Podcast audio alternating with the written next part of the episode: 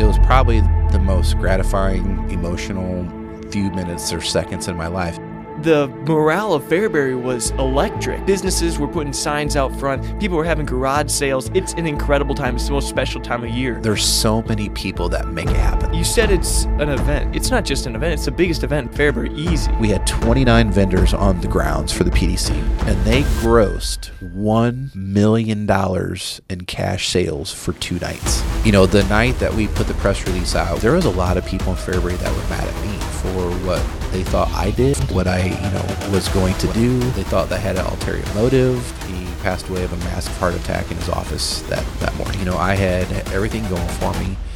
But when they wanted to do this, I'm like, man, I'm like, I, really don't want to, you know, see Fairbury in the hands of somebody else. You know, that's honest truth. No doubt the biggest draw to Fairbury, Illinois is dirt track racing. And when you're talking about dirt track racing, you're talking about my guest today, Matt Curl. Matt, thank you so much for coming on. It's an honor. I appreciate it. Uh, it's uh, something I've been wanting to do for a long time is catch up with you. A big fan and uh, looking forward to a great day today. Hey, the feeling is mutual. I'm a big fan of yours. You've done some incredible stuff. Everyone in the town of Fairbury, let's be honest, everyone in the surrounding area and within dirt track racing knows your name. It's incredible what you've done. In the past few years, you're the owner, if I understand correctly, the owner of the Fairbury Speedway, which is home to the Prairie Dirt Classic, which is this massive dirt track racing event. Before we get into all that, how about you just let us know? I mean, it was in 2018 that you took over this whole gig. What's it been like these past few years? Well, it's been uh, it's been really busy. Uh, we've uh, have done a lot of things in just three and a half years since we took over ownership of the Fairbury Speedway, and we've uh, had a goal of a five-year plan of kind of getting our feet under the ground and you know get rolling with some big events and kind of laying out our future plan. And we've kind of hit those. Uh, COVID kind of took a little bit of a uh, time away from us for us to do some things, but we didn't stop there, and we've been super busy, and we're kind of getting to that point now here where we're just a couple steps away from kind of the, the long term future. So.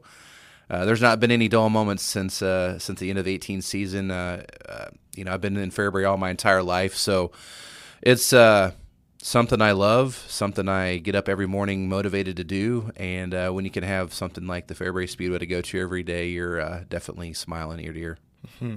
How long have you been interested in dirt track racing? Because they don't just give the ownership of such a prized organization and facility to just anybody. So you must have been in this for a long time. I have. Uh, people that know me know that I came from Fairbury, born and raised. I was born just a couple blocks away at the old Fairbury Hospital. Uh, my grandparents, my parents, uh, all from Fairbury area. We've uh, kind of born and raised. Uh, grew up. My mom took me out to the races when I was just a little peewee out there, and uh, we grew up at the racetrack. Uh, so every Saturday night in the summer, we'd go out and watch the races and hang out. And as I got older and older, I just I loved what it it was. Uh, anybody in Fairbury has been around the races if they've lived there their entire life because it's been there forever. Um, I'm I'm not the uh, only person to ever you know be hands on with the race program. There's been a lot of people involved since 1946, uh, really when the racetrack really started, but 1921 and, and even before when you know, the grandstands are now 140 years old, plus the fair's 146th annual was this year or 446 edition. So, um, but growing up, it was the it was the races, and uh, my brother Jeff and I we went out there. Mike Norris, who's now the announcer for the Fairbury Speedway, we we sat on the backstretch and we uh, we just enjoyed the races growing up, and then we gradually got more and more invested in the speedway and uh, it was kind of history once we got in and was able to work a little bit with it so it's been a wild ride. Try to explain for someone like me in the audience who aren't avid race fans or maybe to the ones that are why, what's so cool about it? It's loud it's exciting but why did you like it? Uh, it's really i would think it's the action really. The rate rate if you're a race fan or even not a race fan Fairbury kind of offers something that a lot of tracks don't. We, we're kind of a small racetrack, and when there's a small racetrack, there's a lot of action. So you get some, you know, you get some rubbing, you get some banging, um, you get a little testy here and there. Cars get wrecked pretty easy, fenders get blown off, all that good stuff. So uh, it's easy to get caught up in the action, and when you do, you're kind of you, you, you kind of taste a Kool Aid, and then you know you're there.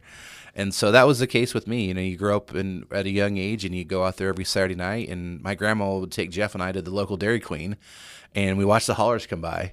You know, and we just get excited, and then she'd take us out. So uh, it was that way with a lot of kids. And um, as I grew up, and we and we got older, and we were able to be a part of the speedway and work as part of it. You know, we saw so many uh, people that were there that they put their heart and soul into it, and uh, it just kind of grew and grew, and and so even back when I was going through junior high and high school, I always wanted to be a part of the speedway. And uh, little did I know, you know, uh, you know, to, let's fast forward all the way to really the fall of 2012 was kind of the big shift in my direction uh, in my career. Uh, so it, about a decade ago is when I really shifted into where I'm at today, and but if it wasn't for my grandma and grandpa um, and my parents and, and so forth, uh, my stepdad was a past member of the fair board.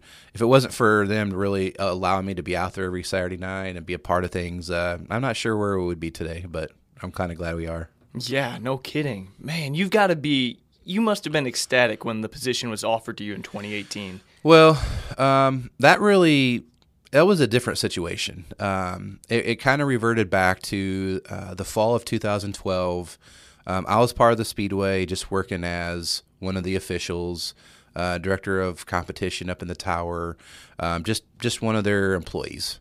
And um, Rusty Allen, who was the past promoter of the Fairbury Speedway, uh, he became ill, and so he couldn't continue his promotional duties. So um, anybody that really didn't know the organizational um, of the Fairbury Fair, they ran the fair and the races for a number of years. The Fairbury for, Fair did, like correct. the fair yes. board. Yes, this group of yeah, yeah a bunch correct. of ladies. uh, it, yeah, it wasn't all ladies. There were some. Uh, oh, were there? Uh, yeah, there were. Some. Sorry, some. they're yeah. gonna watch this. Yeah, absolutely. My bad. no, absolutely. So the uh, Fairbury American Legion, John Jota Post, they own the Fairbury Fair Corporation. So the Legion owned the Fair Corporation. The Fair ran the fair, and then they run the rate. They ran the races for the forever, and that's kind of how I got into it. Is the Fairborn members would come out, they donate their time, and then we would help them out, and then they would hire officials, and uh, they hired Rusty Allen as a promoter, and then. Um, then Rusty would kind of put a, together a race committee and, and kind of run the races. But it kind of got bigger and bigger and bigger. And um, I became uh, back in 2000, the fall of 2012, Rusty got sick, and he couldn't do it anymore. And Jim Shear was the uh, he was the president of the fair board at the time, and he he called me and uh, he said, "Hey, do you mind coming over to his insurance office in Forest?" And so I and said, "You don't know why? He just he just well, I mean, I was in I was part of the races.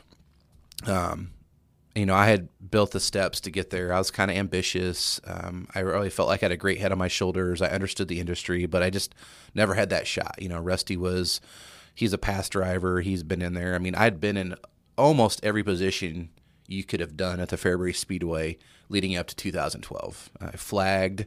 Um, I'd driven a race car. Um, I've worked as an official. Um, I volunteered my time in a number of capacities with the grounds. So, um, but I didn't really kind of know what direction they were going. I knew he was getting sick. I didn't know how sick he was, and he eventually up passing away. And, and he was a fantastic part of the Fairbury Speedway. But in in November of 2012, um, Jim called me over. I sat down across from you know just like him. He was at his desk, and he goes, "I want you to be the next promoter of the Fairbury Speedway." And I was like, "Wow, that's that's big. That's pretty big, you know." And he goes, uh, you know, we've all seen it for a number of years coming down the path. You know, you've done everything you, you know, you've helped out in every capacity. You got a great head on your shoulders, and uh, so I said, well, you know, this is a this is a big deal here because Fairbury, you know, we had through the 2000s, Fairbury's always had great racing. You know, we've always were considered one of the good tracks in the country. You know, we we had a good race in the Prairie Classic. It was always kind of a regional race at the time, but we had good racing, and it was a good platform to race weekly. And it had it had, it was it wasn't above a lot of tracks, but it wasn't below. It was kind of just you know right down the middle there, and we had a good name for ourselves and stuff. And so, in the fall of 2012, uh, when Jim called, I sat there and I said, "Well, I need to." I need to talk to the family a little bit, and um, so I went home and talked to the wife and. And uh, at the time, I was the general manager of the Indian Creek Golf Course. So, right to the south of the Speedway is where I worked full time.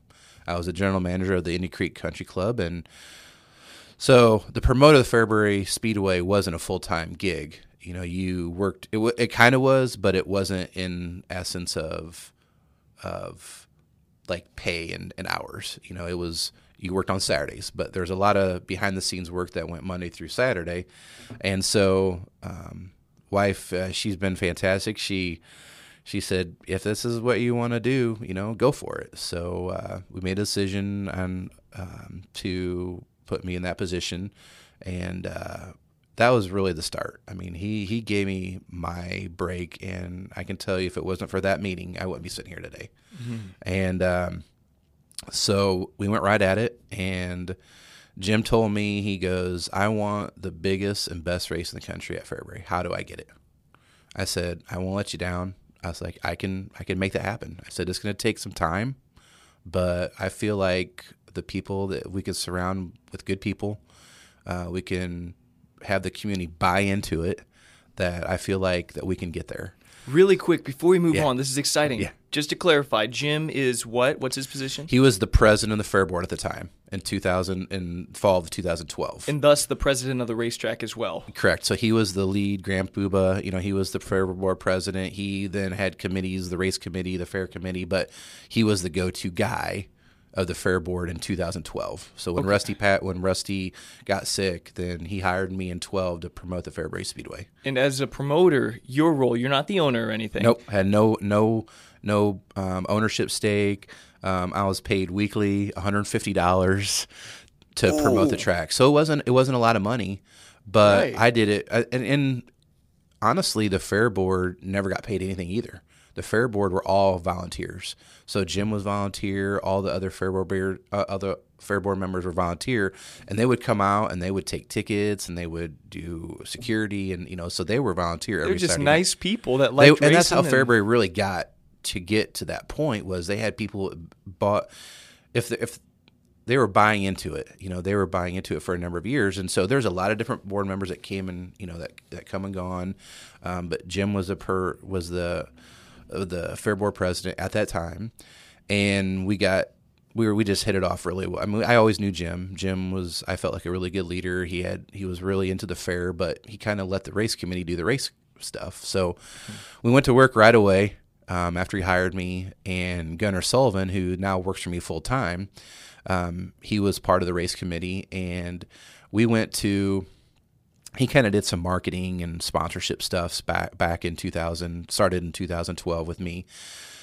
And we went to the uh, PRI show over in Indianapolis and our first step that we did was sit down with Tom Deery and Tim Chrisman from the World of Outlaws and said we need to have a major event at our speedway and we weren't sanctioned by any national event at the time. There's typically there well nowadays there's two national touring series. There's the World of Outlaws and there's the Lucas Oil series. Those two series have the best drivers in the country.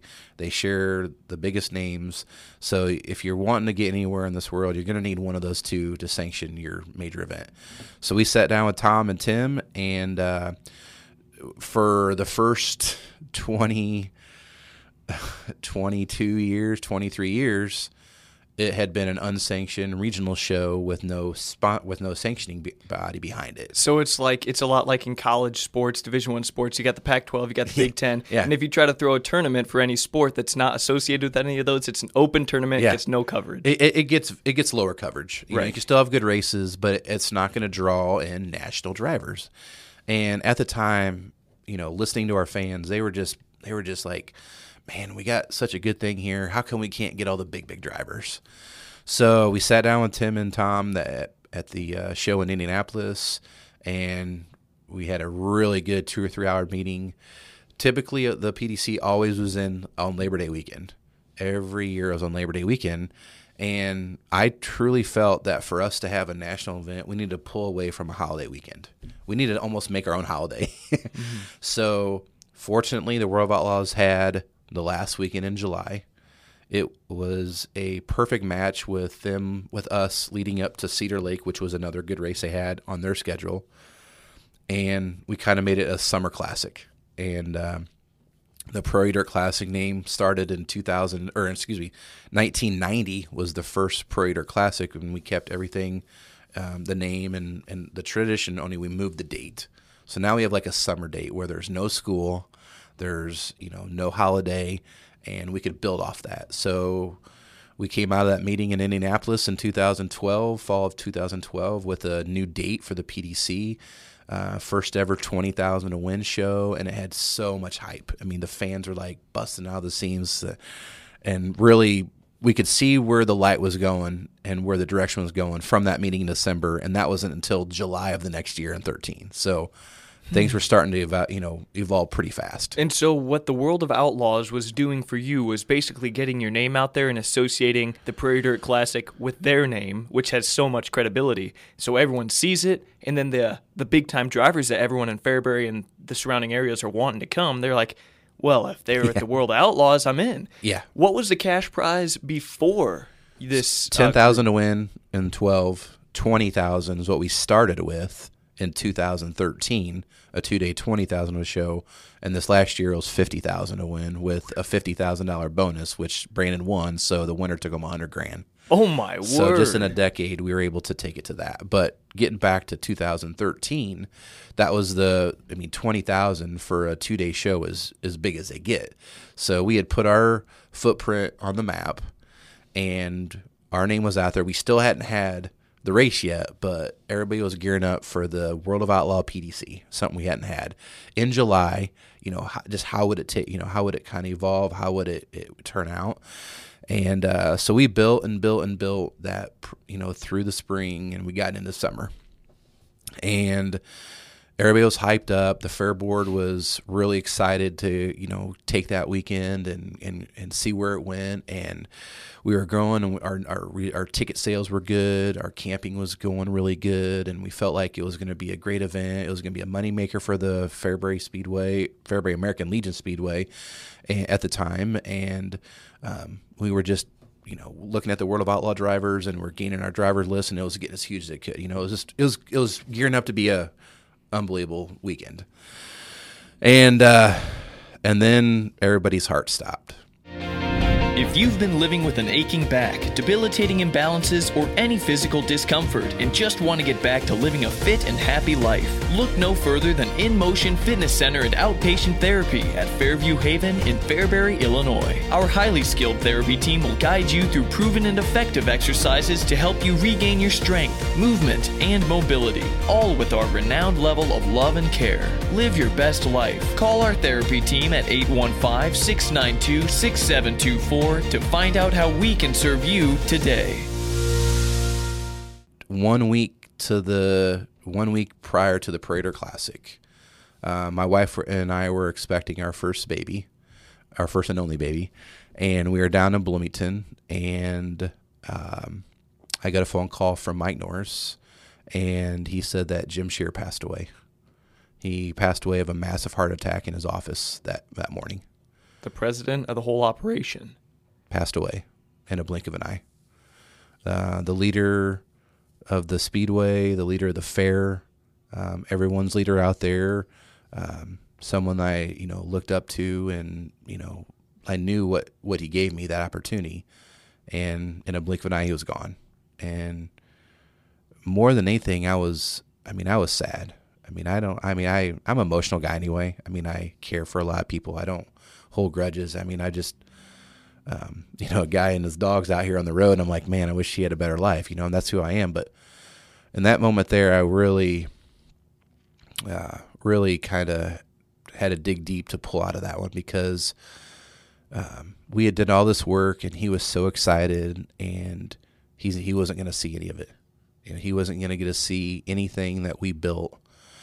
And, um, you know, it was tough. Uh, I can remember going out to the fairgrounds at night when we got home from our, our doctor's appointment, and the rest of the fair board was just in disbelief. Um, Jim had so much information that he had so much uh, things that he had on his plate that he had ordered or you know had in place for the PDC and the fair, and we just all kind of sat there and we're like just just didn't know what direction to go. And this is one week before the biggest race that Fairbury you know was going to have in its history to the time.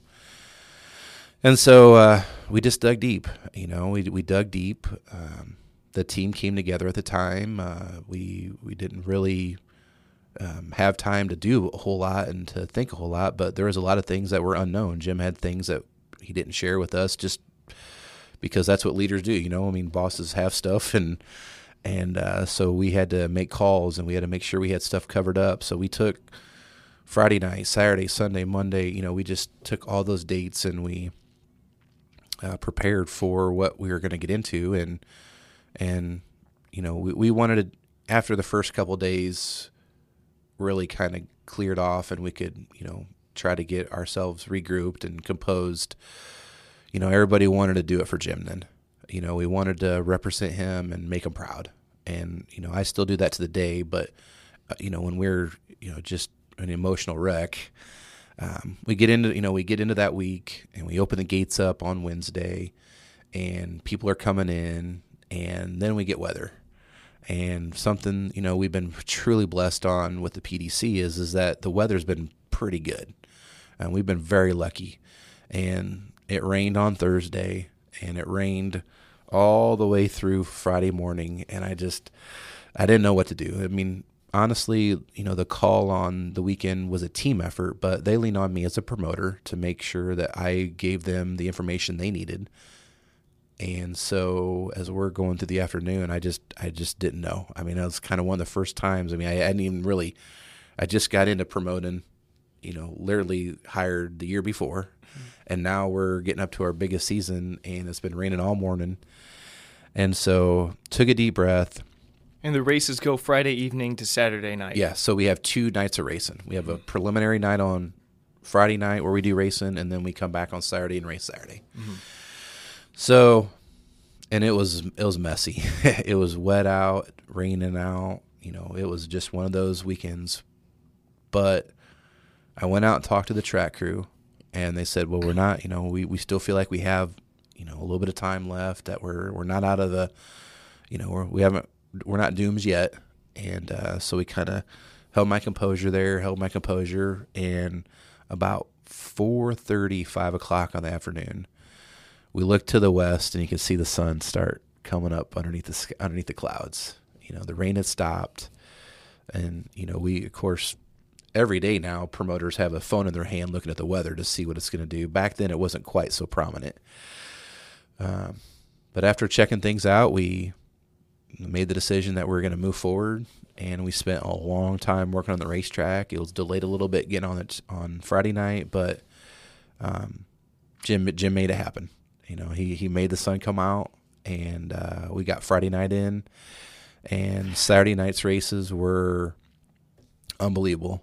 Um, the three wide finish coming to the checkers on the hundredth lap was what Fairbury got to kickstart what where I'm at today, where Fairbury Speedway is today, mm. and uh, from there it's kind of downhill. You know, it, it showed the country that Fairbury should be on a national stage a lot of people around our area that came to Racing Weekly never thought that Fairbury could go 100 laps without rubber nut, meaning the track would be one groove and no pass and no excitement. Mm-hmm. Well, we went 100 laps, and not only do we go 100 laps, but it came down to the final corner, and that's kind of been our our uh, mo for Fairbury Speedway is that it's produced some of the best and incredible 100 lap features in the history of dirt track racing, and and so we're really proud of that. But that's that's how it got started. That's wow. how the PDC started.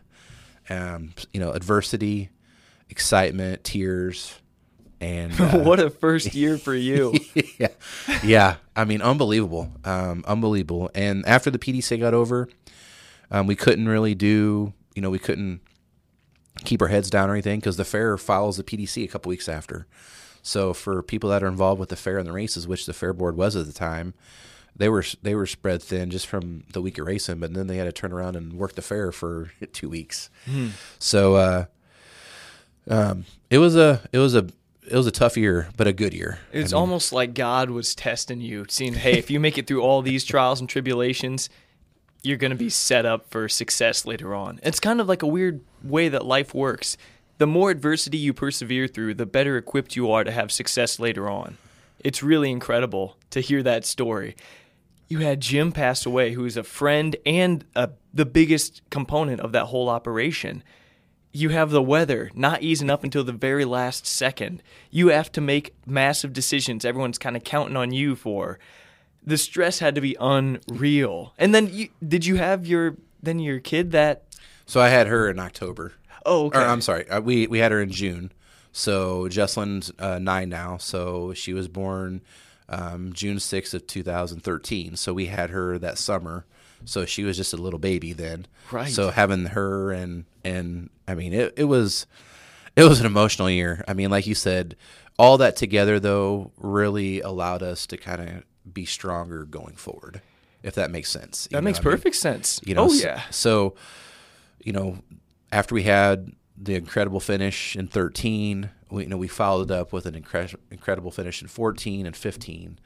And there, I don't, I don't ever do anything for accolades. You know, I don't do anything for trophies or awards. I mean, that that's a byproduct of the support system you're in, the team you're in, you know, and the decisions you make. You know, so they just they come with the job, but we we were a three-time national race of the year in 13 14 and 15 and so from the Prairie Classic. So when you can put that on your resume of being able to produce those shows, that just shows how strong the team was, how good we have from our track prep to our fair board to you name it. We had we had a great team. And it was as strong as anywhere in the country. Fairbury had taken us from just that kind of camouflaged into just won the tracks around the country and we put it we put it ahead of people. And um, so we just kept building from there, you know. So it just year after year through 13, 14 to 15, uh, 16 was another good year. Um, but and, and one thing is you can't always have national race of the year. You know, you can have great races, and we have. Our Prairie Dirt Classics have never been duds. So no matter if you have a last lap finish or whatever, statistically, the, the the racing has always been fantastic at Fairbury throughout the weekend. So that's why people have kind of continued to build and build and build on coming, is because at the end of the day, true race fans want to see great racing all weekend. You know, not just one part of it. They want to see it all all weekend. You know, they want to have a great weekend. They want to be able to tailgate. And what better way than for Fairbury to start opening their arms and being a part of it than us getting bigger and bigger at the racetrack? Fairbury was kind of like, we're, we're going to kind of open our arms up more and more and more to welcome people in from all around the country into the small town of Fairbury. You certainly had a growth mindset in that whole endeavor. And one thing you said was you don't do things for the accolades, for the trophies. You work incredibly hard, so I've got to ask, why do you do the things you do? Fairbury Furniture is Central Illinois' premier furniture store. This family owned business offers a vast selection of premium furniture items from all of your favorite brands, including Sealy, Best Home Furnishings, Leather Italia, Tempur-Pedic, and Ashley, just to name a few. And right next door to their gorgeous 7,000 square foot furniture showroom, you will find the Fairbury Furniture Mattress Store, home to all of the latest and greatest mattresses in any and all sizes. Also inside Fairbury Furniture is the popular WC Market, a beloved shop that offers an ever changing selection of unique gifts and fashionable home decor. Here at Fairbury Furniture, the staff is always helpful and friendly, and they are well stocked with all the mattresses, tables, chairs, recliners, couches, and decorative pillows that your heart desires. So make your home interior beautiful, comfortable, stylish, and delightful when you shop at Fairbury's own Fairbury Furniture. Come on down to Fairbury Furniture, where the furniture rocks. if you're a promoter like I am, I mean that's that's honestly my job title. I'm a promoter. I promote events for people's entertainment.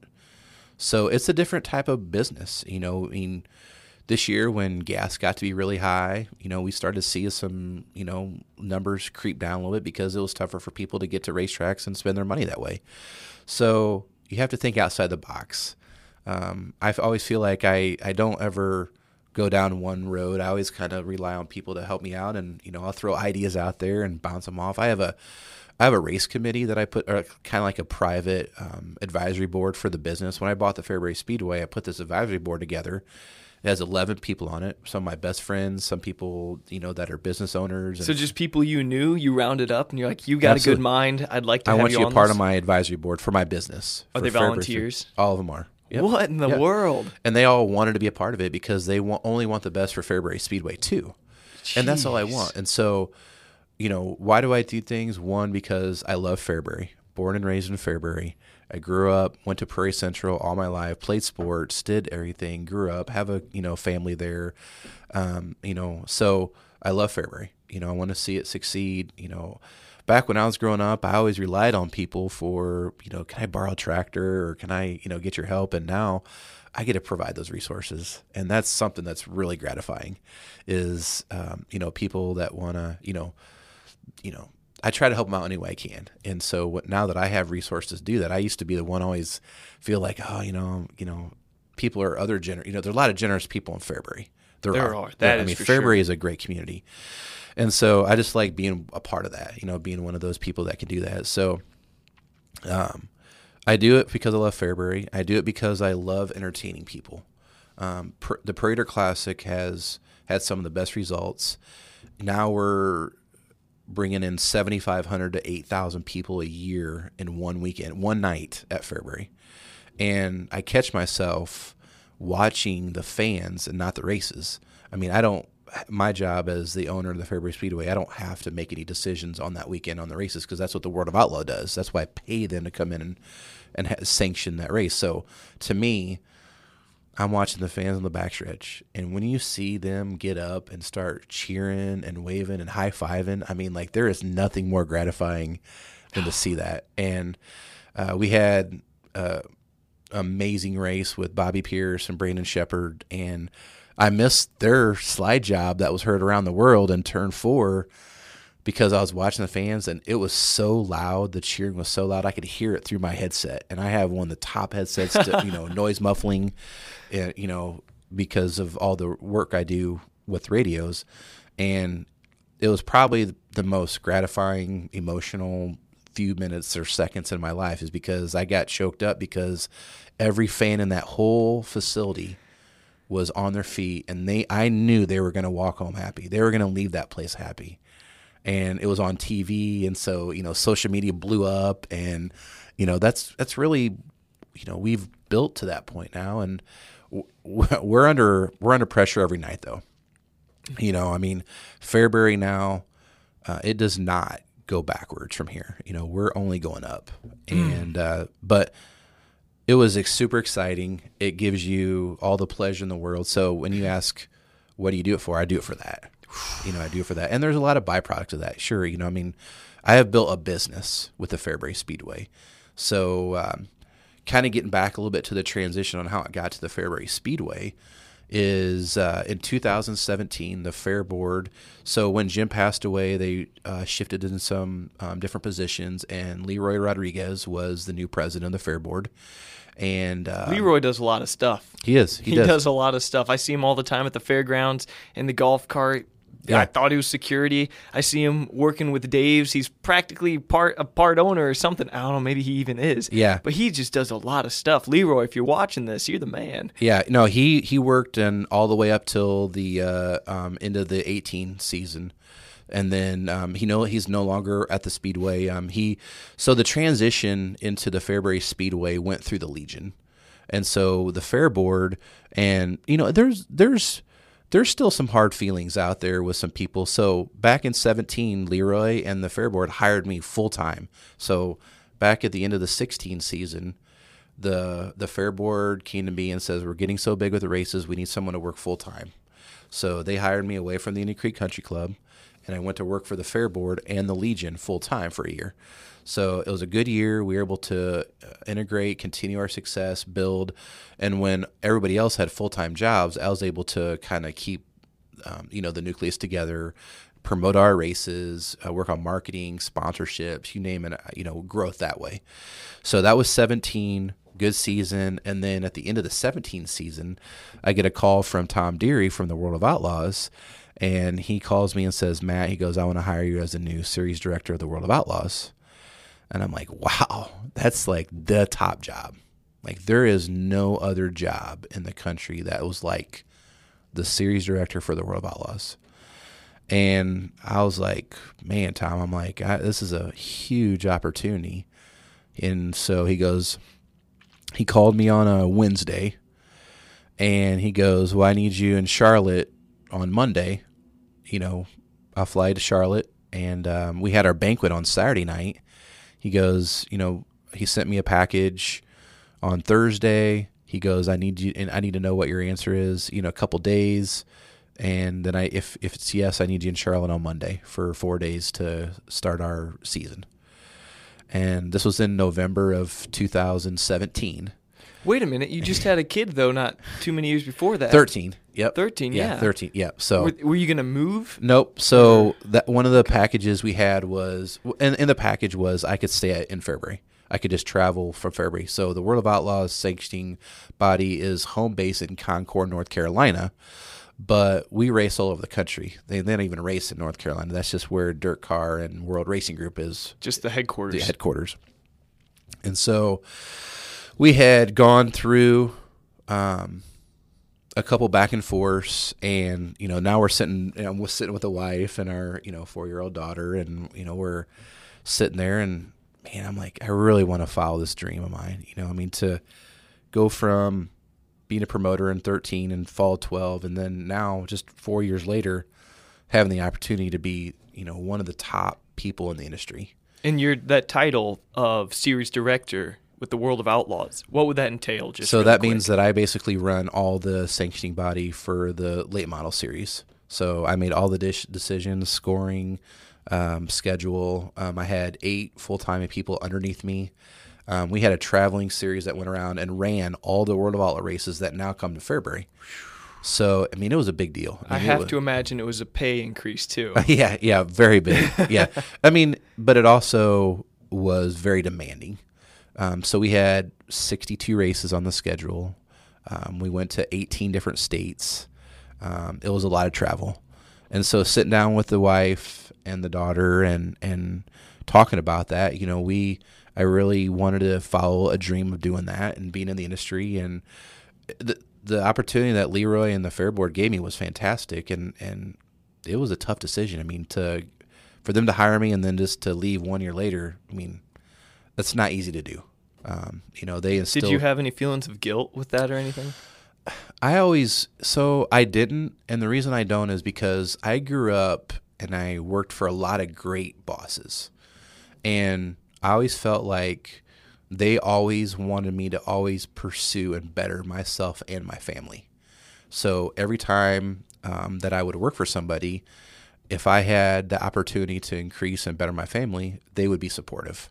And so I just took that, I took their philosophy and I kind of instilled that in me. So I didn't really feel that way because I was bettering my, you know, and on the other hand, too, I was all never going to leave Fairbury high and dry.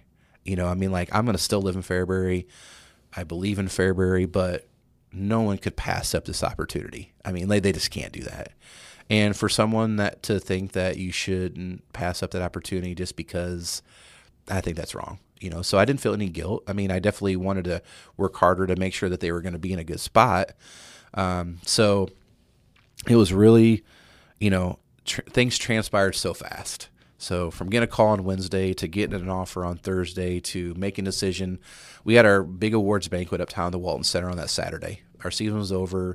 We have our big awards banquet, and so literally two o'clock that afternoon, right before we went to, I went up to the banquet. My wife and I made the decision that I was going to accept the offer. Just before celebrating the season, Correct. You, you decided to. I did. At two o'clock that afternoon, I decided that I was going to leave the Fairbury Speedway and be the next series director for the World of Outlaws. And, but my all intentions was, and, and it still was, it, it still was, uh, I never said anything about that at that night. It wasn't about me that night. We were celebrating our season. We were celebrating our teams. we were so so celebrating our staff. It wasn't about me, and it's never been about me. I mean, like, do when people really know Matt Curl, they don't, I don't ever talk in an I. I talk about our team.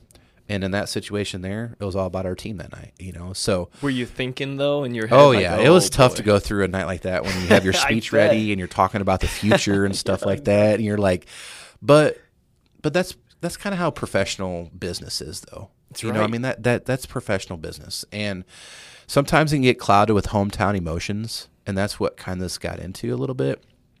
But after the whole bank was over, I pulled Leroy and and a couple fair board members aside, and I just went late and I said, I I want to let you know that I'm going to turn in my resignation, and that I'm going to uh, I would keep on helping you out in any way I can to be successful, but I have this opportunity I can't pass. And of course, they were disappointed. You know, we just got off a you know one year of being full time with them, and we were looking into the future, and so that was the winter. That was November of seventeen, and so then we got done at 12 12:30 that night having a great night and and enjoying the banquet Sunday packed and I was on a plane at 6 a.m. Monday morning to head to Charlotte What did these guys say to you when you did make that? If you would care to Yeah. let me know. no I mean really it was they're just they were in kind of disbelief I mean honestly they're like really no no you're kidding right because we'd had such a successful year you know, and they did give me an opportunity, and and honestly, you know, I, anybody in their shoes would have been the same too.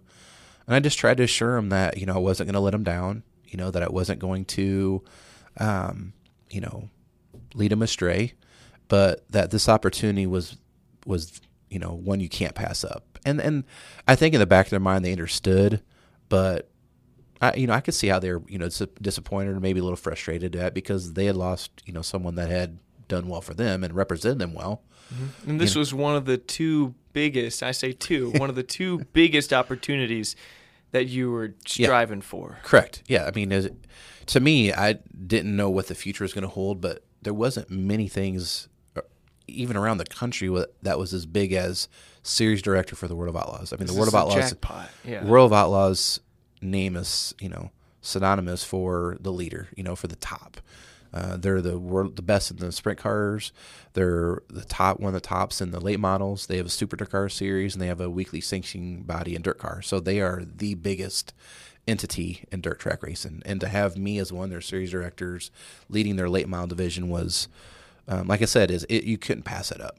Um, and for them to not even go through an interview process and say we want you as that guy, that just instilled more into you know they believed in me and what I did. So hopped on a plane Monday morning at 6 a.m. Uh, and headed out to Charlotte and uh, was at, in the office with Brian Carter and uh, Tom Deery at 10 a.m. in the morning in Charlotte, and uh, we talked for about an hour on some little things here and there, and and they said the series is yours.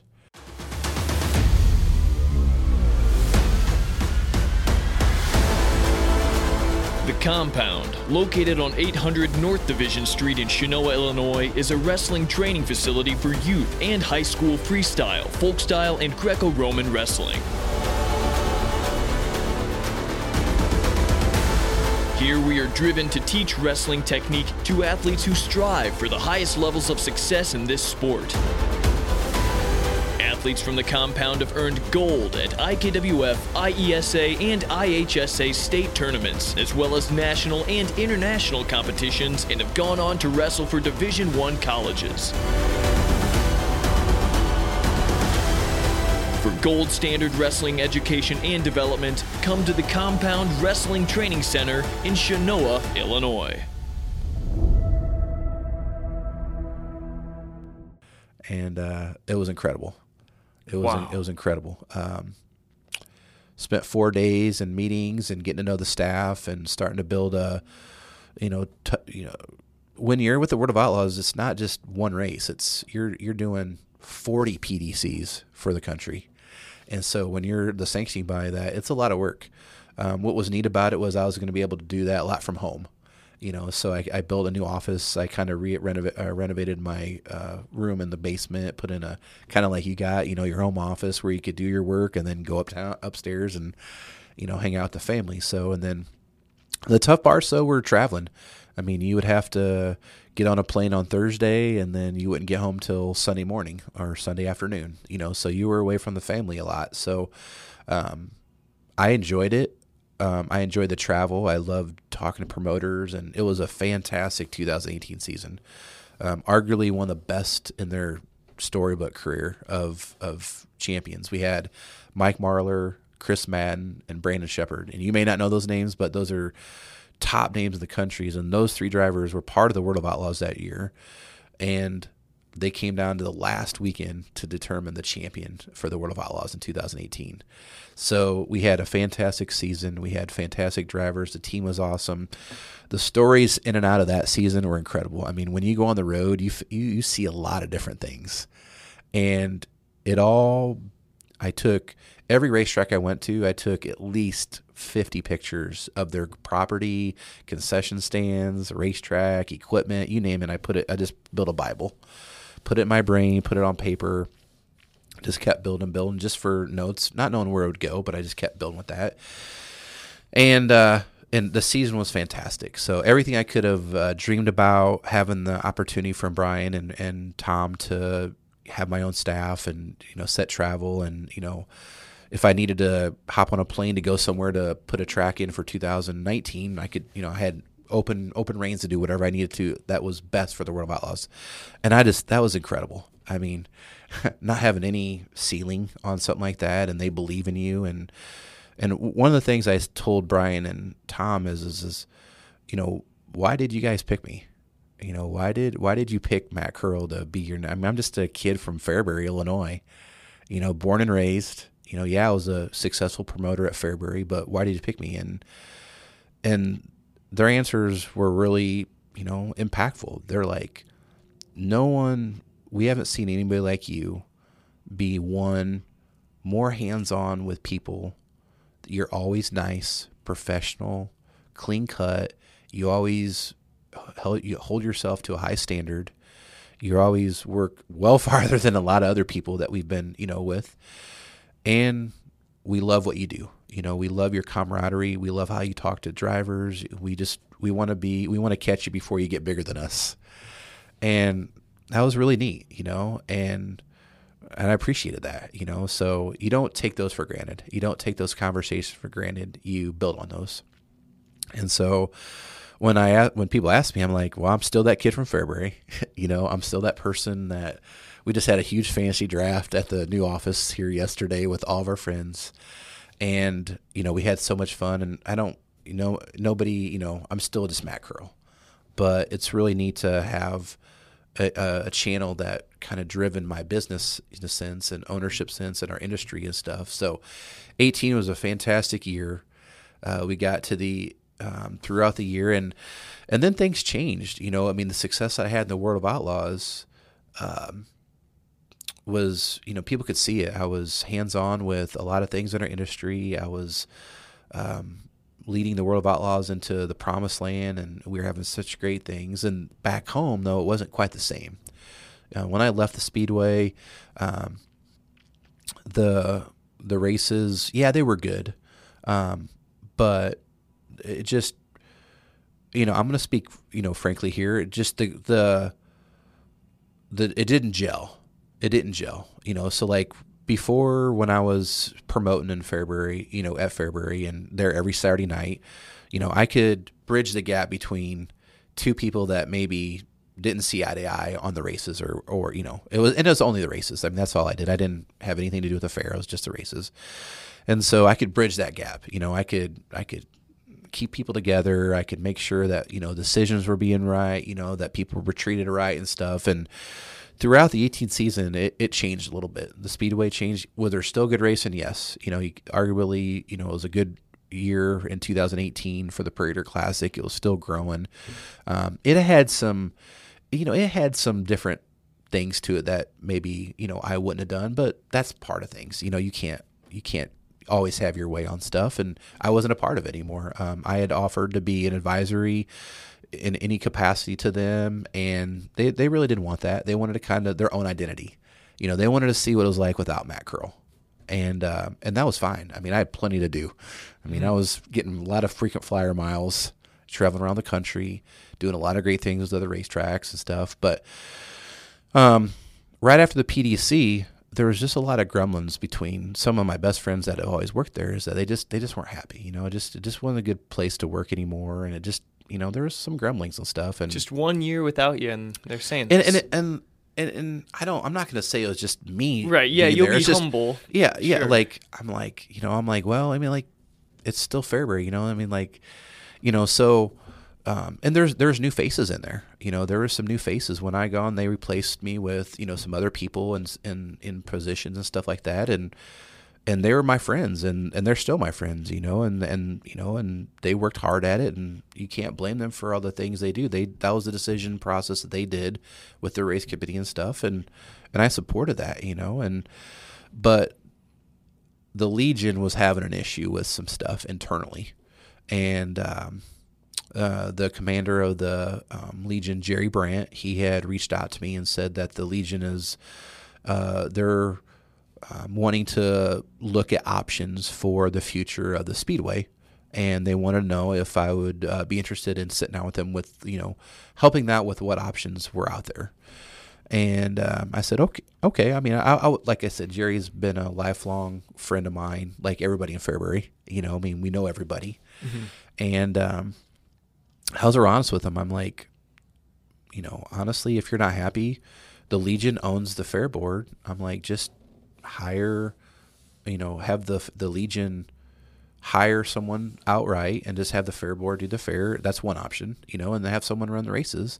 Legion still owns everything. Fair board, separate entities. yeah, I mean, just you just you know, I I just gave them like three or four options, and honestly, the last option on that was is sell the sell the grounds. You know, I mean, if you're that unhappy about it, you know, sell the grounds and and have some coming in that could take you know invest their time and effort and and um, you know so there was a number of options that were out there and this was after the pdc after the fair and and i didn't really see where it was going to go. I mean jerry had texted me a couple things and and just you know kind of wanted to you know some ideas on stuff but i never was really kind of i was just helping out and didn't even see anything coming and then probably around the first of september somewhere right after labor day uh, I got a call and says, "Well, the the Legion has decided that they would like to pursue, um, you know, an option for selling the grounds, and um, you know, selling the facility,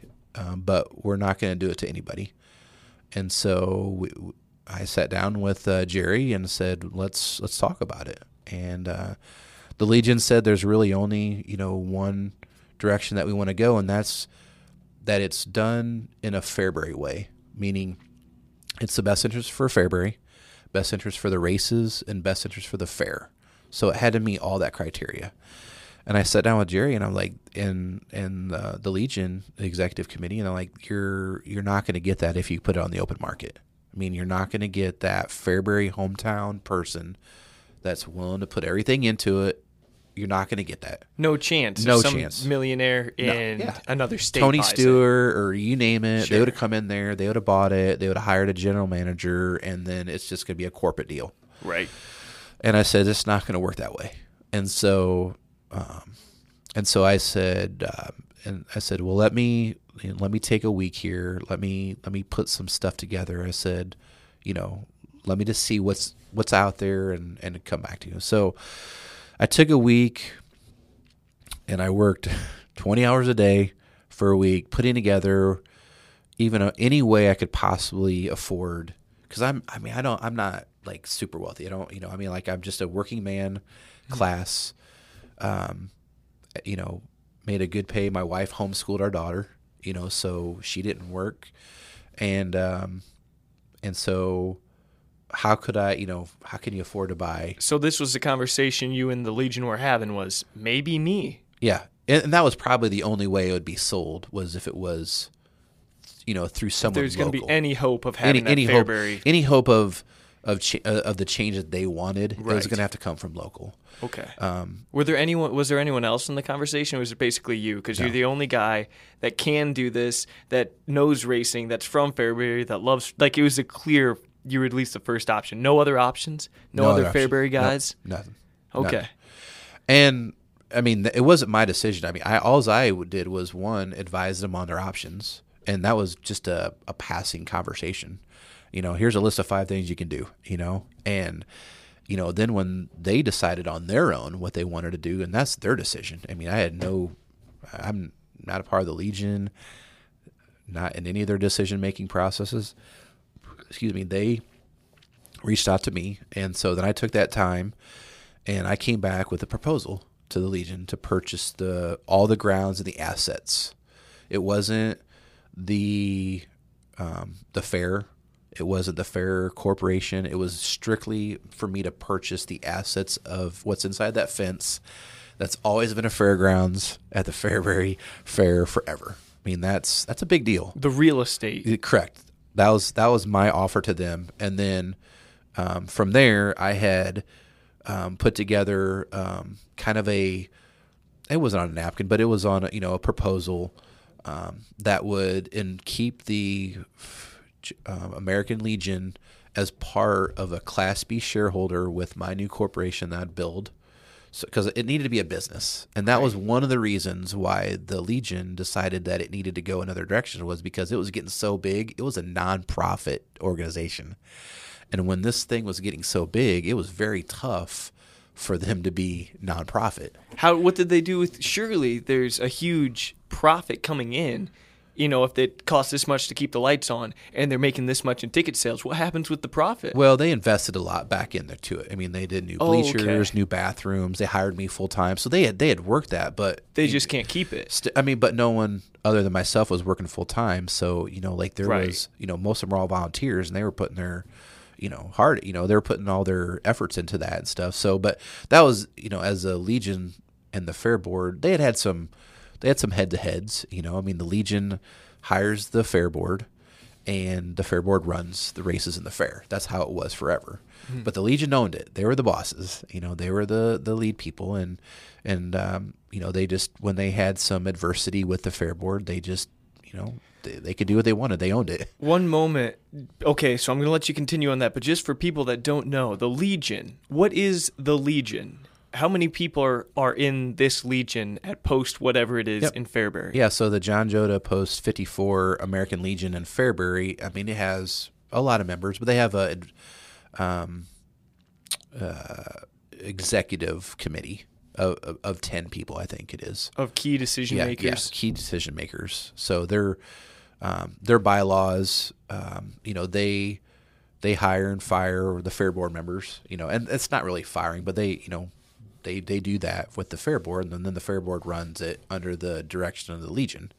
So they're the they're the you know they're the boss, you know, and so. But as the American Legion, what is that? Is it a? It's a oh uh, yeah. I'm sorry. It's uh um the Legion is kind of like the VFW. They're uh, um you know um American Legion is you know past military people um you know that are retired, you know, and they and they come together and they provide.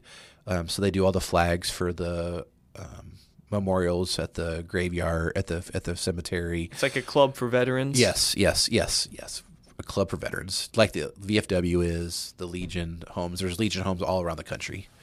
Mm-hmm. Um, so they're that's who owns that's who owned everything.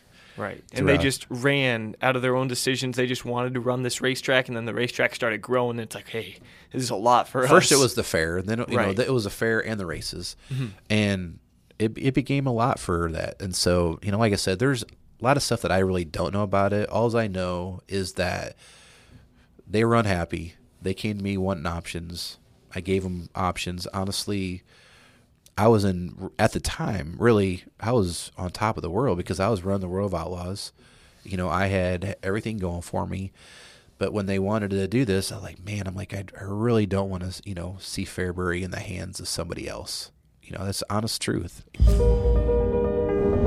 A clean car says so much about you. That's why you need to head to All American Wash in Fairbury. From our massive bays, superior lighting, and undercarriage washing capabilities to our high powered jets, protective tri gloss foam, and strong vacuums, you can be sure your ride will glisten like never before. Here at All American Wash, ease of use is a top priority. Our carefully designed app lets you scan your phone for instant access into our automatic bay while receiving discounted rates and free birthday washes. Our layout lets you get right back on the road without any uncomfortable turns. And we know Americans work long, hard hours, which is why we're open 24 7 for your washing convenience. We have staff on site every weekday morning from 9 a.m. to 11 a.m. to help with anything you may need. And we even offer purified drinking water for only 25 cents a gallon. Experience the highest quality wash in Livingston County at an affordable price when you visit All American Wash in Fairbury.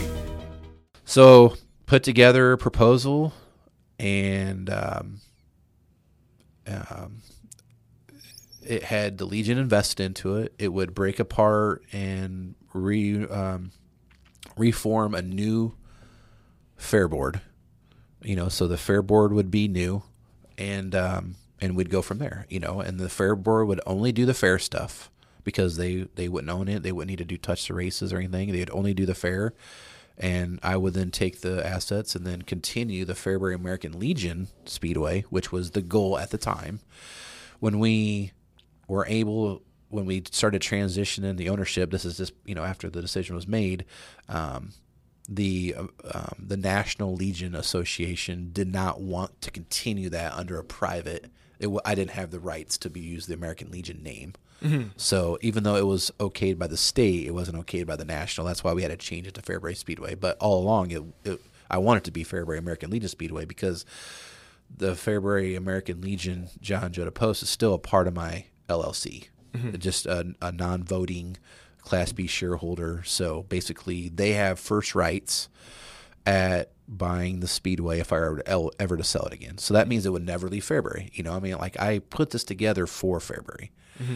Um, so the proposal was um, something that they thought was fair, and um, they made that decision to uh, unanim- unanimously to sell the, the, all the assets to my um, LLC that I had formed, and um, then we had to make the decision on the transitioning into the past fair board to the new fair board to ownership. So did you have to fire all the fair board? Well, it wasn't mine. That, was, that wasn't mine deal. It wasn't mine. My my but deal. the the fair board was fired. So to put it harshly, it, it's harshly yes, but that's in in a small town. A lot of feelings were hurt. I mean, oh, I'm sure. Like when we. That's why I'm like kind of chuckling. I'm like that had to be tough. It, and it wasn't my. I mean, this was the Legion's decision. Mm-hmm. The Legion's decision was is that they wanted to reset on everything on the fair, and so I mean, um, so Jerry Brandt, the representative from the Legion, informed the fair board members that um, that I'll be buying it, that it was sold, um, that they were um, releasing all the fair board members, and I even had a letter that I had written to the fair board members saying that this was 110% a business decision.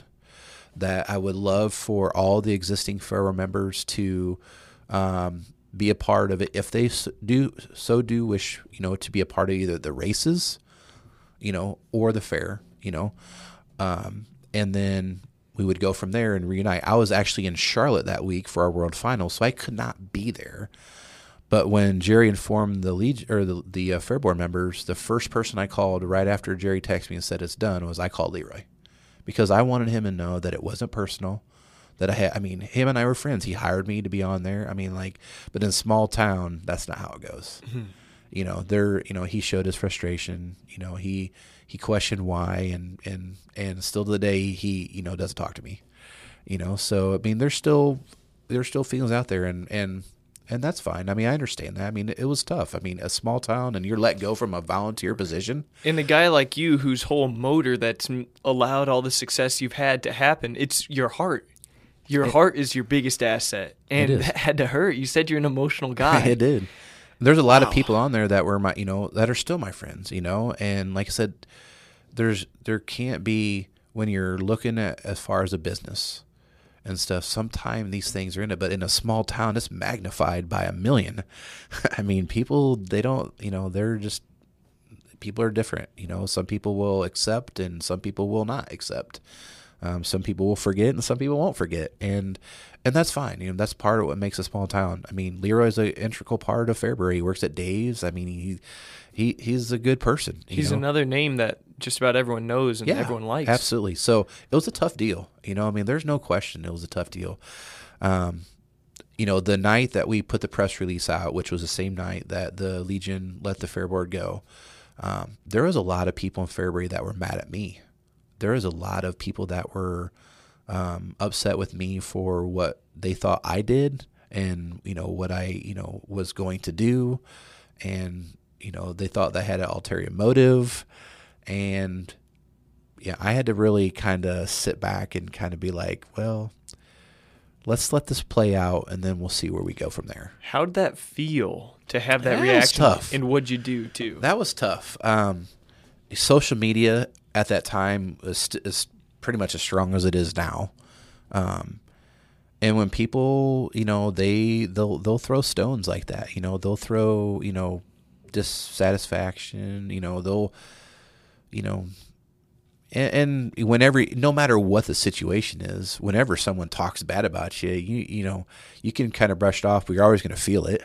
You know, I mean, any any time, you know, like oh yeah, the Paul Garcia show, you know, thumbs down. I mean, that's that's gonna hurt. You know, Right. You might not, I you might brush like, it off. I d- like factually, I don't care. Your opinion doesn't mean anything. I even know who you are. Yeah. You're. I shouldn't care what you think. I still hear the words and I process them. And in Fairbury, though, when this happened, though, there was a lot of people in Fairbury that were, you know, I mean, these are some of the people that I had grown up with, you know, that worked at the fair board, you know, a number of times. And, and yeah. and it was a big decision for Fairbury. You got to remember that this has been until 2000, January 1st of 2019. Before then, everything prior was run voluntarily by a fair board and the Legion forever. I mean, those grandstands are 130 years old. We're at 145th annual Fairbury Fair. I was shaking up Fairbury. I mean, that's what was happening. But when I sat to do this, I knew in my heart that we were going to be great. I knew in my heart that just let this play out. I couldn't get wrapped up in people not liking me or not believing in me or whatever the case was. I had to prove it on the outside of what it was going to be. So it was it was extremely tough. Um, before that even happened, I had to sit down in Tom Deery's office and tell him I'm resigning. And so from the world The of outlaws, same year that you accepted it, right? it's a it was a tough it was a long year. I am so glad that we're almost four years into this new fairbury speedway deal because it is now kind of been like a level type of business you know? I mean it was a roller coaster for me but everything everything was better. You know honestly if you think about it from 2013 I'm sorry, I'm laughing. Yeah. I, the only reason I'm laughing is because you ticked off a lot of people, even though it, wrongly they should be shouldn't be mad at you. You ticked off a lot of people in Fairbury because you were coming back and because you had such a good heart that you wanted to come back to Fairbury and help the Speedway. And then you're probably also ticking off the World of Outlaws who just made your dream come true in hiring you that same year. You're saying you're leaving to come back, and it's like. Do, were they mad at you as well? The one thing about the World of Outlaws is that they're they're a professional company. You know, So like they understand a little They're more. like Tom's like, you serious? Yeah. I'm like, yeah. So, but they they understood more than anybody. Hmm. You know, I mean, I was a hometown boy. You know, and I told Tom, I'm like, if it wasn't for this, this is probably the last piece in my puzzle. There's no question. Is let me look what I built. I built a million dollar building. You know, I mean, I'm investing into Fairbury, and so, you know, he they understood more than anybody. You know, but it was the ho- people at home that was like very loud. You know, and and there's you know people that's like, we'll give them a chance. You know, you don't know what's going to go on. You know, so a lot of things transpired. Um, I finished off. I actually went all the way to April of, of 19, working with the World of Outlaws to transition transition their new series director Casey Schumann, and then we got to work right away um, at, in 2019 with uh, with the new business, and that's the biggest thing. The transition is from volunteers to business now. So we we pay everybody. Everything's accountable. It goes through you know accountants and lawyers and LLC. I have an LLC. Um, you know the ownership. I have an um, ad- I have an advisory board and I have a financial board. You know, I mean, I have I have put those things in place for me to be successful in Fairbury. And um, you know, so we went to work in 19 and I invested a lot of money in new bleachers in the pits, you know, the new building. Um, we've we've invested into races, we've invested into the town, the school, Boys and Girls Club, the Legion. I mean, we have been able to pr- provide a lot of resources, you know, that wasn't the case before we started the business. Um, one thing that has really followed me through the last decade is the people that truly knew me and knew where we were going, they knew we were going to be good. It's just we had to get off to a good start. We had to get strong, and I have a lot of resources in our country in, in our industry.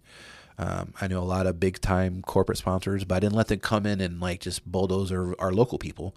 If you look at our PDC, it's still title sponsored by the Bank of Pontiac. Oh, you see all these signs along the Exactly. side of the track. I mean- Fairbury Furniture. A lot of the same Yeah. people that sponsor my show. Absolutely. You see They- their names in bigger print on Absolutely. the side of the track. And so for them to sponsor, I mean, in, in the past, before we became a business, it was easy for uh, a business to sponsor the fair because it was a nonprofit.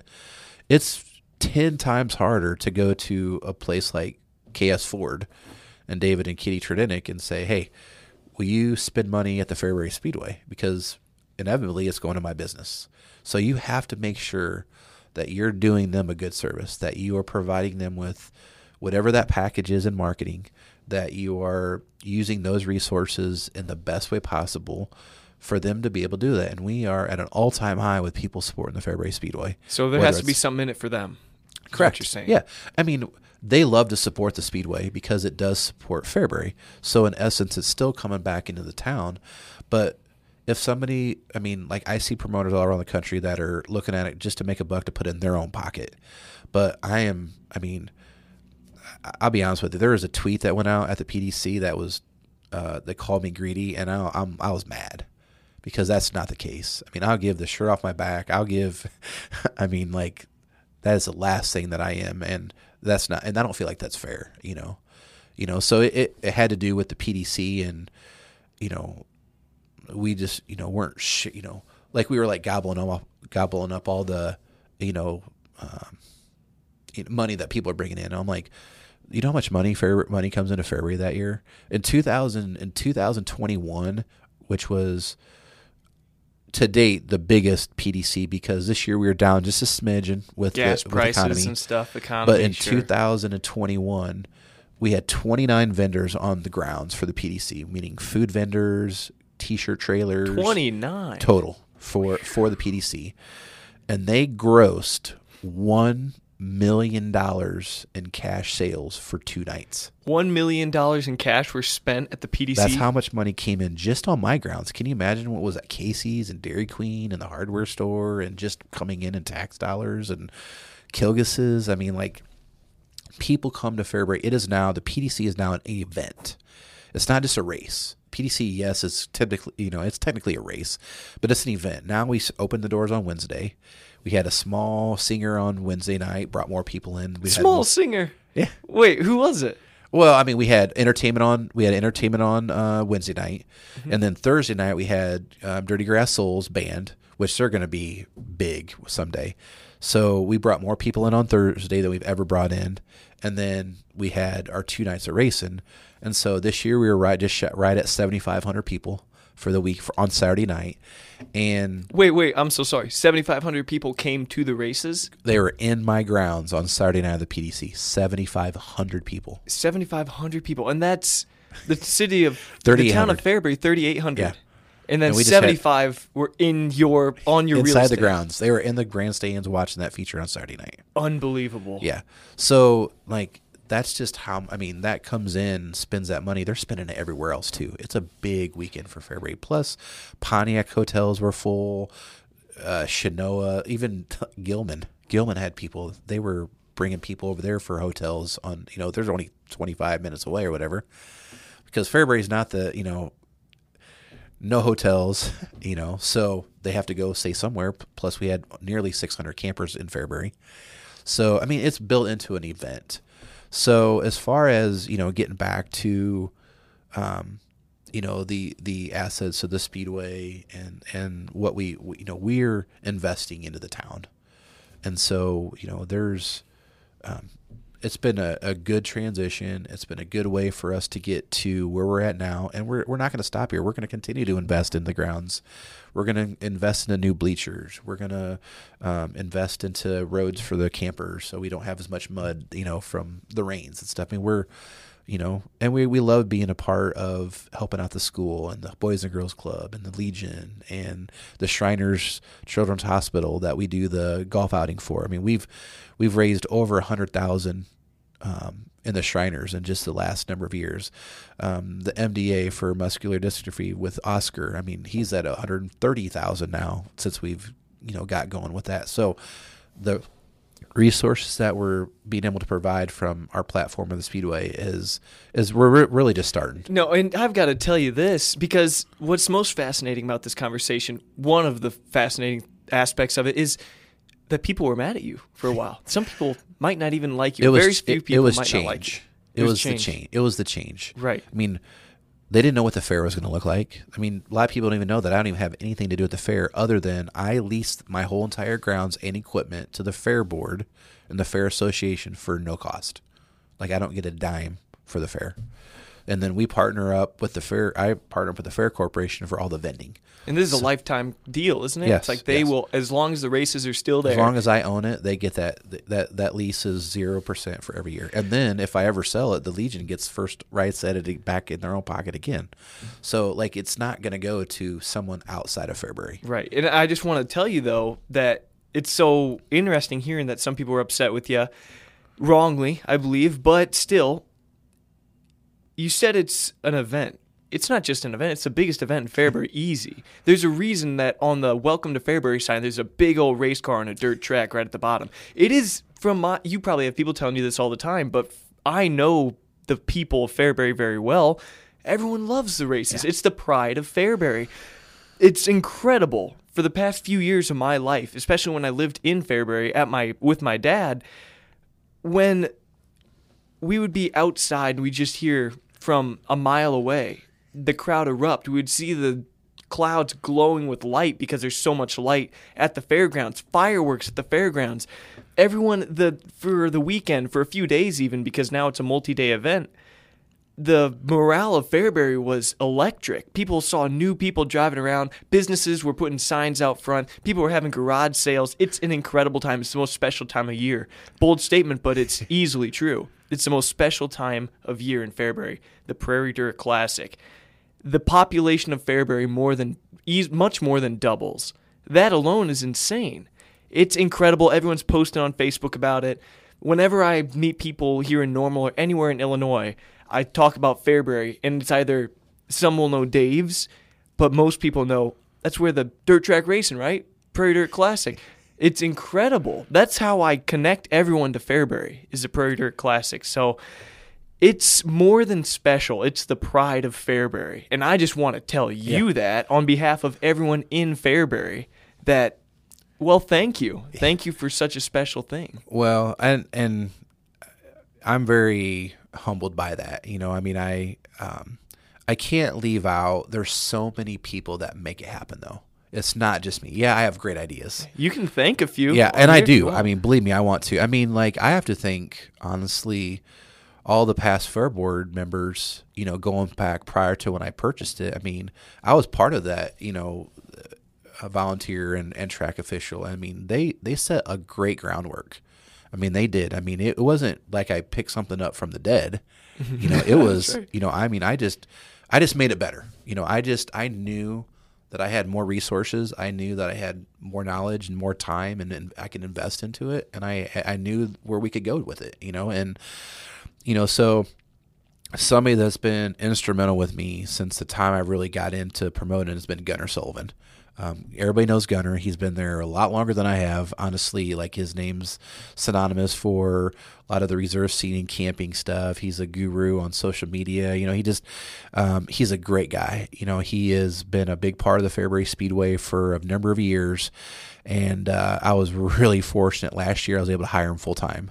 Um, so to have him on my team now every single day is just in, incredible. Um, he brings so much to the speedway, um, which is fantastic. And we've had a lot of people associated with you know our speedway. Um, Carrie Perkins is my executive secretary. She works part time for me here and there, does all our ticketing stuff, and then. Uh, Roger Stryker, who I have him as a full time employee on my staff, he, um, he wasn't even, he's not even really from Fairbury, but um, he has been instrumental now that he's on our team, and he's he just moved up here a couple years ago, and his heart's all in. I mean, people come in and want to be a part of my team. They're buying into our our the speedway stuff. I love being a leader. I love leading, you know, um, our team. Um, I don't micromanage. Anybody that knows me is like, here you go, run with it. You know, and uh, and I'll look from you know afar, and I'll I'll see how things run, and we might make some changes here and there, but uh, there's nothing I won't do for my team. You know, if my someone one of my team members is put in a corner, I'm going to be fighting out for them, and they see that. And so our team, you know, we've had great people. You know, Chad Bowman, who ran, you know, is a good friend of mine, and he worked on the track for a number of years. I mean, he's you know changing some jobs, and you know he's in and out and stuff. But there's so many people like Chad that are still working with me. Um, we've got, I probably have three or four past Fair Board members that were on that um, that list of people that were let go that are back on my team, you know, because they, they believe in Fairbury, they believe in what I did, They're we're friends and, and, and they understood that it was business. That's nice to hear. Yeah. I mean, and, and stuff. So we've, we've, we have a team. My team is arguably the best in the country. And I've been around the country, so I can I can tell people this, and people, you know, they're like, "Well, that's a pretty bold statement," you know, got a little chip on your shoulder, but I only do because of the performance that our team does. I mean, we have our tower, which is we got Mike Norris, one of the best announcers in the country. He's going over to Eldora this year or this week to announce with the top announcers in the country at the World 100. Correct, biggest, and, most yeah, elite yeah. race in the country. He's going to be one of their four announcers. I mean, so that shows how good Fairbury has it with our team. So we got Mike, his wife Tara, Ashley Sneerly and Chad Bazell on my tower. They're fantastic when you have a nucleus of those people that are doing all our timing and scoring and driver interaction, I mean, that's how we lead. We have great officials in the infield. We have great registration people, uh, all our ticket takers and our security. I mean, I had uh, right at 100 people working the PDC. I, I had 100 people on my staff for, for the weekend and it all is from car parkers to concession workers to security to you name it. We were, you know, people selling ice now. You know, we're doing that. You know, we've we've been able to build, but every one of those people that we have as part of our team is part of my family. I call it the Falls family. We don't put staff on our back of our shirts. We put crew. We're part of a team. And honestly, when I talk about it, I don't do it for accolades. Every time I accept one, it's our team. Our team did this because if I don't have those people in place, then we aren't going to get those awards. So it's it's a team effort, and I feel like that's what's made Fairbury Speedway head and shoulders above because no one. Like I have an open door policy. If you got a wedding to go to or whatever, go to it. You know, I'm like I, am I'm like I'm like that boss.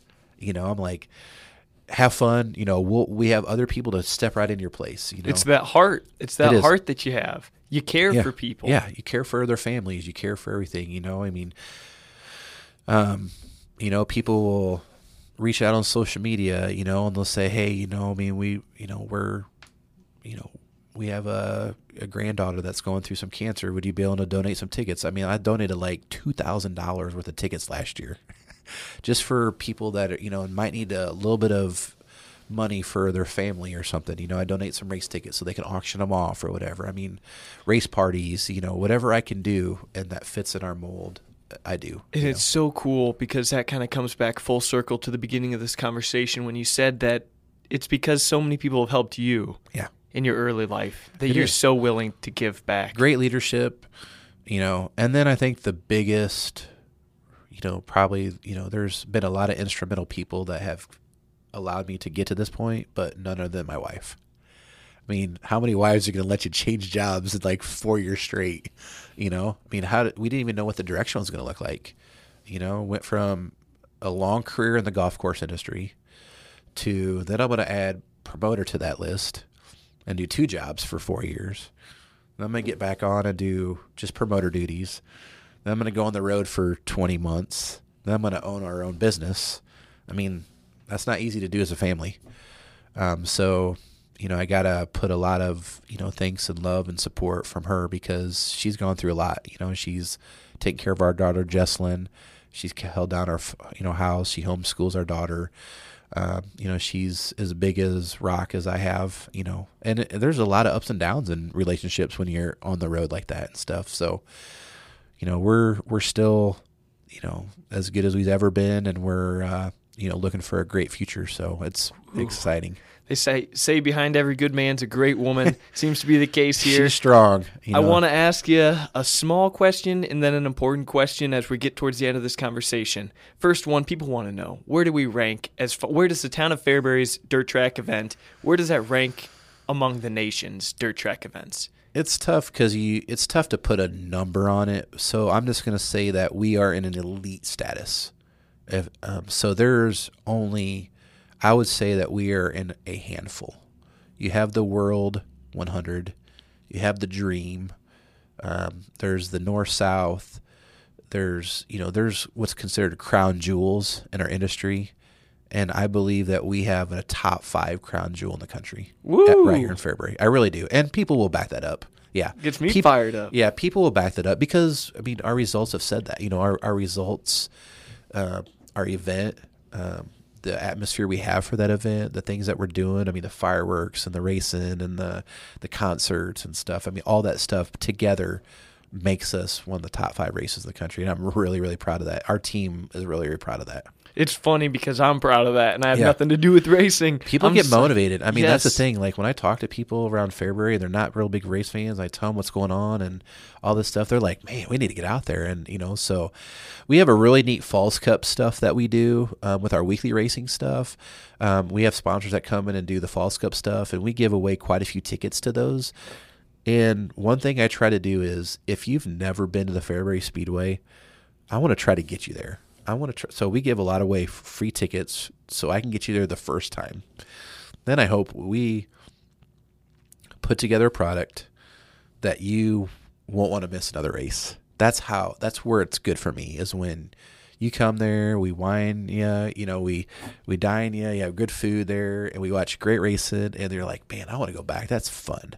So that's my that's my philosophy is get new people to the speedway, people that may never even seen a race car on a racetrack, no matter what age they are, and buy them into it. And then they're going to come to Fairbury and they're going to spend money and they're going to be part of you know the town of Fairbury's family. Yeah, that's exactly what the owner of the UFC, Dana White, says. He's like, "Look, we're just trying to get you in there, and once you're in there, yeah. you're in there for a long time because yeah. you'll love it." And that's what it is at the at the speedway. Yeah. People get there, it's electric. I've never heard anyone say it's kind of lame there. No one says that. It's unbelievable. It's electric if you live within a mile yeah. of the dirt racetrack. It's incredible. Last question here, though, for you.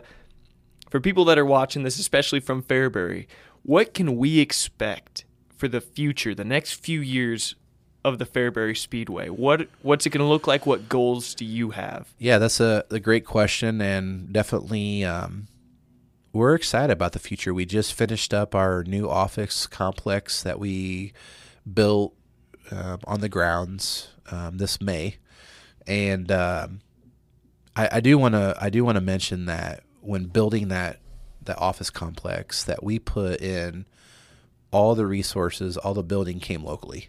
We did everything when I say local, we had all the business local. We provided it local. We had business con- local business contractors. I invested that money right back into Fairbury with that building. I did not go out of a. I would say everything local. Consolidated Building Center, who Edelman Electric or something where they worked. Yeah, we had Pope Joy's. We had um, the new. Um, uh, we had. Uh, uh, Alexander's at the time they moved over, you know, into new ownership out there. But we had so many people throughout the the the Fairbury, um, Eddie Ricketts, Tom Scher. I mean, just uh, is if we could if they were a sponsor or they were local, we, we somehow we try to invest them, you know, get them invested in the speedway on stuff. So having that there was a big part of now what we can do in the future. So you know we're gonna host some little things in our hospitality area and we're doing some renovations. Um, we're trying to grow with the fair. Uh, as part of uh, me owning the Fairbury Speedway, I have to have a seat on the fair board. So we're you know we're gonna do some upgrades on that, and we're gonna keep building on that. But as far as the speedway stuff, I've already been working on our 23 race schedule, and it arguably could be one of the biggest schedules in the country with the races that we're putting together. Um, we're we're going to invest into some more bigger shows, but we're also going to invest into our smaller shows and keep the gate admission still affordable so a person can still come. I mean, it's been ten dollars to get into Fairbury Speedway for decades, and we want to still try to keep that local ten dollar you know deal. We want to keep it affordable. Kids twelve and under are free. You know, we need to get that kids out there. You know, there's a lot of those things. So, the more and more resources I can bring in from around the country to help those events, the better we're going to be off to, and our local sponsors to to better off keeping those prices down. But we already kind of got off the ground a little bit with the Scotty McCreery concert this year. We had uh, we had that concert in May this year. That was insane. It was and then John. Montgomery came to the Fairbury Fair. Yeah, like yeah. So the fair does a concert, and then I did my own private concert um, that we did in May with Scotty McCreery, and that was fantastic. We had 2,500 people there, and uh, right now, it's what's really cool is um, I'm in negotiations with um, my management company down in Nashville, and I'm just about ready, probably this week, to put an offer in on two different artists. So uh, we're gonna. Can neg- you tell us who they are? I now? can't do that yet. I can't. I know. I love to, but they're we're gonna take another step up. So where the PDC, you know, grew and grew and grew year after year, Scotty McCreery was perfect. But people don't realize that I had one hundred eight thousand dollars into that event. That's my own money, one hundred eight thousand. You know, so you have to have people that come. You know, you have to be able to pay the bills. I didn't make very much money that night. I think I made like six thousand dollars, like total, if you just P and L sheet, just one straight event. But I mean, so now I want to take another step. So you can just imagine, you know, we're we're we're not going to come backwards. You know, we're going to go forward. So Who the heck? Okay. you know, I'm well, saying that's like incredible so though. yeah. So like, there's going to be McCreery is huge. he is really good. So I mean, we'd love to get you know as we look forward. You know, there's definitely a group of artists that are around the you know that don't come around through the area a lot, but that would fit really good with Fairbury. So. You know, we're looking at Hmm. different artists like Cole Swindell and Jake Owen and diff- just different guys like that. That was is you know continuing to put out big hits in the country. I mean, we're definitely a country area. Oh, you know, for sure. I mean, no, Conservative no, Christian yeah, country. No one will be very good with Snoop Dogg. So, so I would definitely want to take one more, you know, keep on doing our one concert a year on there, have a great race program, and then kind of make sure that we just define our grounds as being immaculate, keeping our grass mowed and and keeping everything sharp and painting things and you know always keeping things fresh. So, want to make it really respective and make it look good. I, I know I get a lot of people that say, "Man, the grounds look fantastic." 'cause we put a lot of pride in those. Um, you know, we have um, just a lot of people that make it happen. So I'm super excited, and the future is certainly bright in Fairbury. Oh my gosh. Matt, what you've done for the town of Fairbury and dirt track racing, as big of a thing as that is to say, I mean, you've done a lot for that whole world, the industry. Dirt track racing's on the rise. I see it on TV at the gym now. What is that all about? And it's just amazing to come from Fairbury. You give a lot of people a lot of reasons to be proud to come from that town and Man, thank you so much for the conversation today. Thank you for doing what you do. It's been a pleasure talking to you. Thank you very much, uh, Paul. It's been a fantastic day, and uh, like I said, the the future's bright. Sweet, man. All right, everyone, thank you so much for listening to that episode of the Paul Garcia Show. That was Matt Curl. God bless and have a great week.